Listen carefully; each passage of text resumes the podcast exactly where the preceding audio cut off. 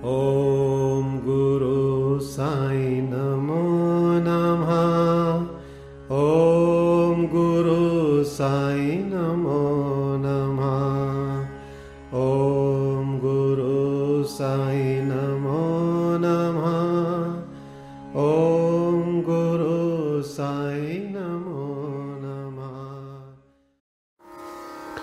ओम श्री अनंत कोटि ब्रह्मांड नायक राजाधिराज योगिराज पार ब्रह्म, श्री सच्चिदानंद, समर सदगुरु, साईनाथ महाराज, आपकी जय हो, आपकी जय हो। बाबा, आज श्री साई सचरित्र का अध्याय 31 का पठन होने जा रहा है।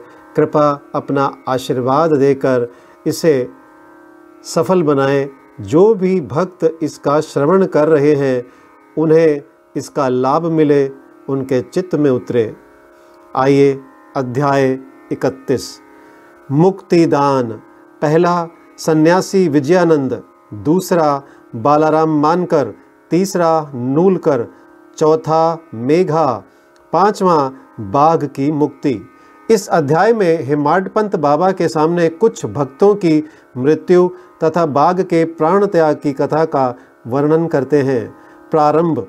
मृत्यु के समय जो अंतिम इच्छा या भावना होती है, वही भवित्वता का निर्माण करती है। श्री कृष्ण ने गीता अध्याय आठ में कहा है कि जो अपने जीवन के अंतिम क्षण में मुझे स्मरण करता है, वह मुझे ही प्राप्त होता है। तथा उस समय वह जो कुछ भी दृश्य देखता है, उसी को अंत में पाता है। यह कोई भी निश्चात्मक रूप से नहीं कह सकता कि उस क्षण हम केवल उत्तम विचार ही कर सकेंगे। जहाँ तक अनुभव में आया है, ऐसा प्रतीत होता है कि उस समय अनेक कारणों से भयभीत होने की संभावना रहती है। इसके कारण, इसके अनेक कारण हैं। इसलिए मन को इच्छानुसार किसी उत्तम विचार के चिंतन में ही लगाने के लिए नित्याभ्यास अत्यंत आवश्यक है। इस कारण सभी संतों ने हरिस्मरण और जाप को ही श्रेष्ठ बताया है, ताकि मृत्यु के समय हम किसी घरेलू उलझन में ना पड़ जाएँ अतः ऐसे अवसर पर भक्तगण पूर्णतः संतों के शरणागत हो जाते हैं, ताकि संत जो कि सर्वज्ञ हैं, उचित पथ प्रदर्शन कर हमारी यथेष्ट सहायता करें। इसी प्रकार के कुछ उदाहरण नीचे दिए जाते हैं। पहला, विजयानंद। एक मद्रासी सन्यासी विजयानंद मानसरोवर की यात्रा करने निकले। मार्ग में वे बाबा की कीर्ति सुनकर शिरडी आए, जहाँ उनकी भेंट हरिद्वार के सोमदेव जी स्वामी से हुई और इनसे उन्होंने मानसरोवर की यात्रा के संबंध में पूछताछ की। स्वामी जी ने उन्हें बताया कि मानसरोवर गंगोत्री से 500 मील उत्तर की ओर है तथा मार्ग में जो कष्ट होते हैं, उनका भी उल्लेख किया। जैसे कि बर्फ़ की अधिकता 50 कोस तक भाषा में भिन्नता तथा भूटान निवासियों के संशयी स्वभाव जो यात्रियों को अधिक कष्ट पहुँचाया करते हैं, ये सब सुनकर सन्यासी का चित्त उदास हो गया और उसने यात्रा करने का विचार त्याग कर मस्जिद में जाकर बाबा के श्री चरणों का स्पर्श किया। बाबा क्रोधित होकर कहने लगे, इस निकम में सन्यासी को निकालो यहाँ से। इसका संग करना व्यर्थ है। सन्यासी बाबा के स्वभाव से पूर्ण अपरिचित था। उसे बड़ी निराशा हुई। परंतु वहाँ जो कुछ भी गतिविधियाँ चल रही थी, उन्हें वह बैठे बैठे ही देखता रहा। प्रातःकाल का दरबार लोगों से ठसा ठस भरा हुआ था और बाबा को यथाविधि अभिषेक कराया जा रहा था। कोई पाद प्रक्षालन कर रहा था तो कोई चरणों को छूकर तथा कोई तीर्थ स्पर्श से अपने नेत्र तृप्त कर रहा था। कुछ लोग उन्हें चंदन का लेप लगा रहे थे तो कोई उनके शरीर में इत्र ही मल रहा था। जाति पाति का भेदभाव बुलाकर सब भक्त यह कार्य कर रहे थे। यद्यपि बाबा उस पर क्रोधित हो गए थे तो भी सन्यासी के हृदय में उनके प्रति बड़ा प्रेम उत्पन्न हो गया था। उसे यह स्थान छोड़ने की इच्छा न होती थी। दो दिन के पश्चात ही मद्रास से पत्र आया कि उसकी माँ की स्थिति अत्यंत चिंताजनक है, जिसे पढ़कर उसे बड़ी निराशा हुई और वह अपनी माँ के दर्शन की इच्छा करने लगा। परंतु बाबा की आज्ञा के बिना वह शिरडी से जा ही कैसे सकता था? इसीलिए वह हाथ में पत्र लेकर उनके समीप गया और उनसे घर लौटने की अनुमति मांगी। त्रिकालदर्शी बाबा को तो सबका भविष्य विदित ही था। उन्होंने कहा कि जब तुम्हें अपनी माँ से इतना मोह था तो फिर संन्यास धारण करने का कष्ट ही क्यों उठाया? ममता या मोह? भगवा वस्त्रधारियों को क्या शोभा देता है? जाओ, चुपचाप अपने स्थान पर रहकर कुछ दिन शांतिपूर्वक बिताओ, परंतु सावधान। बाड़े में चोर अधिक हैं, इसलिए द्वार बंद कर सावधानी से रहना, नहीं तो चोर सब कुछ चुरा कर ले जाएँगे। लक्ष्मी, यानी संपत्ति चंचला है, और यह शरीर भी नाशवान है। ऐसा ही समझकर यह लौकिक व पारलौकिक, समस्त पदार्थों का मोह त्याग कर अपना कर्तव्य करो, जो इस प्रकार का आचरण कर श्री हरि के शरणागत हो जाता है, उसका सब कष्टों से शीघ्र छुटकारा हो, उसे परम आनंद की प्राप्ति हो जाती है। जो परमात्मा का ध्यान व चिंतन, प्रेम और भक्ति पूर्वक करता है, परमात्मा भी उसकी अविलंब सहायता करते हैं। पूर्व जन्म के शुभ संस्कारों के फलस्वरूप ही तुम यहाँ पहुँचे हो। और अब जो कुछ मैं कहता हूँ, उसे ध्यानपूर्वक सुनो और अपने जीवन के अंतिम ध्येय पर विचार करो। इच्छा रहित होकर कल से भागवत का तीन सप्ताह तक पठन पाठन प्रारंभ करो। तब भगवान प्रसन्न होंगे और तुम्हारे सब दुख दूर कर देंगे। माया का आवरण दूर होकर तुम्हें शांति प्राप्त होगी। बाबा ने उसका अंतकाल समीप देखकर उसे यह उपचार बता दिया और साथ ही राम विजय पढ़ने की भी आज्ञा दी, जिससे यमराज अधिक प्रसन्न होते हैं। दूसरे दिन स्नानादि तथा अन्य शुद्धि के कृत्य कर उसने लैंडीबाग के एकांत में बैठकर भागवत का पाठ प्रारंभ कर दिया। दूसरी बार पठन समाप्त होने पर वह बहुत थक गया और वाड़े में आकर दो दिन ठहरा। तीसरे दिन बड़े बाबा की गोद में उसके प्राण पखेरु उड़ गए। बाबा ने दर्शनों के निमित्त एक दिन के लिए उसका शरीर संभाल कर रखने के लिए कहा। तत्पश्चात पुलिस आई और यथोचित जाँच पड़ताल करने के उपरांत मृत शरीर को उठाने की आज्ञा दे दी। धार्मिक कृत्यों के साथ उसकी उपयुक्त स्थान पर समाधि बना दी गई। बाबा ने इस प्रकार सन्यासी की सहायता कर उसे सदगति प्रदान की। दूसरा बालाराम मानकर बालाराम मानकर नामक एक गृहस्थ बाबा के परम भक्त थे। जब उनकी पत्नी का देहांत हुआ तो वे बड़े निराश हो गए और सब घर बार अपने लड़के को सौंप वे शिरडी में आकर बाबा के पास रहने लगे। उनकी भक्ति देखकर बाबा उनके जीवन की गति परिवर्तित कर देना चाहते थे। इसलिए उन्होंने उन्हें बारह रुपये देकर मछिंदरगढ़ जिला सतारा में जाकर रहने को कहा। मानकर की इच्छा उनका सानिध्य छोड़कर अन्यत्र कहीं जाने को ना थी, परंतु बाबा ने उन्हें समझाया कि तुम्हारे कल्याणार्थ ही मैं ये उत्तम उपाय तुम्हें बतला रहा हूँ। इसलिए वहाँ जाकर दिन में तीन बार प्रभु का ध्यान करो। बाबा के शब्दों में विश्वास कर वह मछिंदरगढ़ चला गया। और वहाँ के मनोहारी दृश्यों, शीतल जल तथा उत्तम पवन और समीपस्थ दृश्यों को देखकर उसके चित्त को बड़ी प्रसन्नता हुई। बाबा द्वारा बतलाई विधि से उसने प्रभु का ध्यान करना प्रारंभ कर दिया और कुछ दिनों के पश्चात ही उसे दर्शन प्राप्त हो गया। बहुधा भक्तों को समाधि या तुरियावस्था में ही दर्शन होते हैं, परंतु मानकर जब तुरियावस्था से प्राकृतावस्था में आया तभी उसे दर्शन हुए। दर्शन होने के पश्चात मानकर ने बाबा से अपने को वहाँ भेजने का कारण पूछा। बाबा ने कहा कि शिरडी में तुम्हारे मन में नाना प्रकार के संकल्प विकल्प उठने लगे थे। इसी कारण मैंने तुम्हें वहाँ भेजा कि तुम्हारे चंचल मन को शांति प्राप्त हो।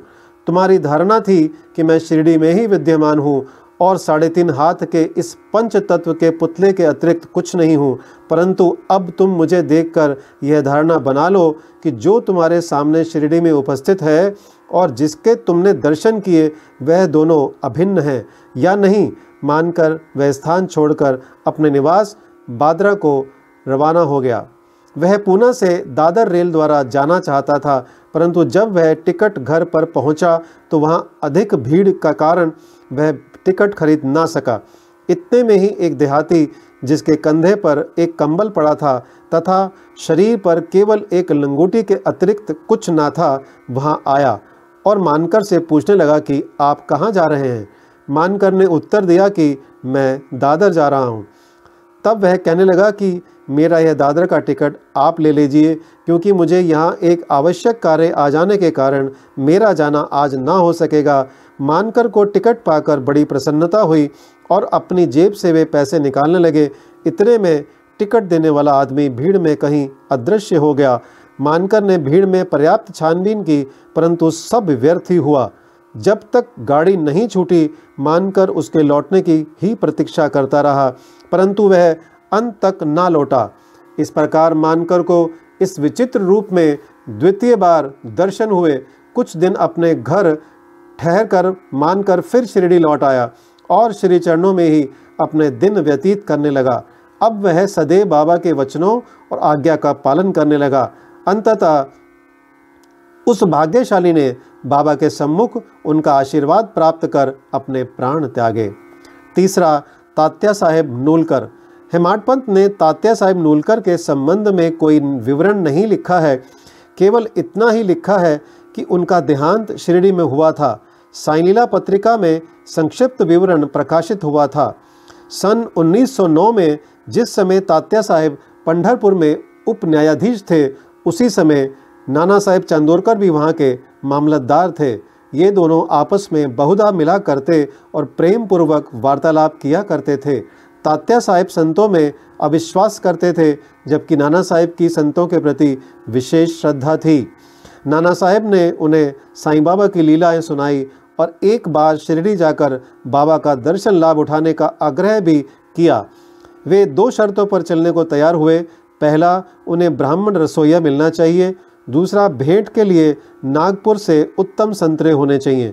शीघ्र ही ये दोनों शर्तें पूर्ण हो गई। नाना साहेब के पास एक ब्राह्मण नौकरी के लिए आया, जिसे उन्होंने तात्या साहेब के पास भिजवा दिया और एक संतरे का पार्सल भी आया, जिस पर भेजने वाले का कोई पता ना लिखा था।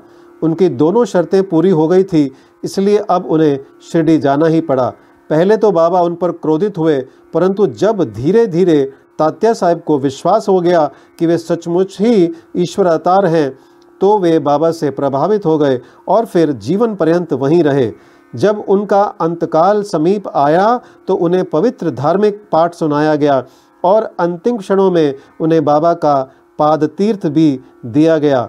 उनकी मृत्यु का समाचार सुनकर बाबा बोल उठे, अरे तात्या तो आगे चला गया अब उसका पुनः जन्म नहीं होगा।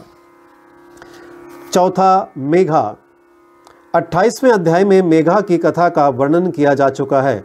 जब मेघा का देहांत हुआ तो सब ग्रामवासी उनकी अर्थी के साथ चले और बाबे भी उनके साथ सम्मिलित हुए तथा उन्होंने उसके मृत शरीर पर फूल बरसाए। दाह संस्कार होने के पश्चात बाबा की आँखों से आँसू गिरने लगे एक साधारण मनुष्य के समान उनका भी हृदय दुख से विदीर्ण हो गया। उसके शरीर को फूलों से ढककर एक निकट संबंधी के सदृश रोते पीटते हुए मस्जिद को लौटे। सदगति प्रधान, प्रदान करते हुए अनेक संत देखने में आए हैं, परंतु बाबा की महानता अद्वितीय है। यहाँ तक कि बाघ सरीखा एक हिंसक पशु भी अपनी रक्षा के लिए बाबा के शरण में आया, जिसका वृत्तांत निम्नलिखित है। पांचवा बाघ की मुक्ति। बाबा के समाधिस्थ होने के सात दिन पूर्व शिरडी में एक विचित्र घटना घटी। मस्जिद के सामने एक बैलगाड़ी आकर रुकी, जिस पर एक बाघ जंजीरों से बंधा हुआ था। उसका भयानक मुख गाड़ी के पीछे की ओर था। वह किसी अज्ञात पीड़ा या दर्द से दुखी था। उसके पालक तीन दरवेश थे जो एक गाँव से दूसरे गाँव में जाकर उसका नित्य प्रदर्शन करते और इस प्रकार यथेष्ट द्रव्य संचय करते थे। और यही उनकी जीविकापार्जन का एकमात्र साधन था। उन्होंने उसकी चिकित्सा के सभी प्रयत्न किए, परंतु सब कुछ व्यर्थ हुआ। कहीं से बाबा की कीर्ति उनके कानों में पड़ गई और वे बाघ को लेकर साईं दरबार में आए। हाथों से जंजीरें पकड़कर उन्होंने बाघ को मस्जिद के दरवाजे पर खड़ा कर दिया। वह स्वभावत ही भयानक था, पर रुग्ण होने के कारण वह बेचैन था।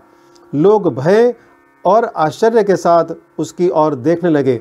दरवेश अंदर आए और बाबा को सब हाल बताकर उनकी आज्ञा लेकर वे बाघ को उनके सामने लाए।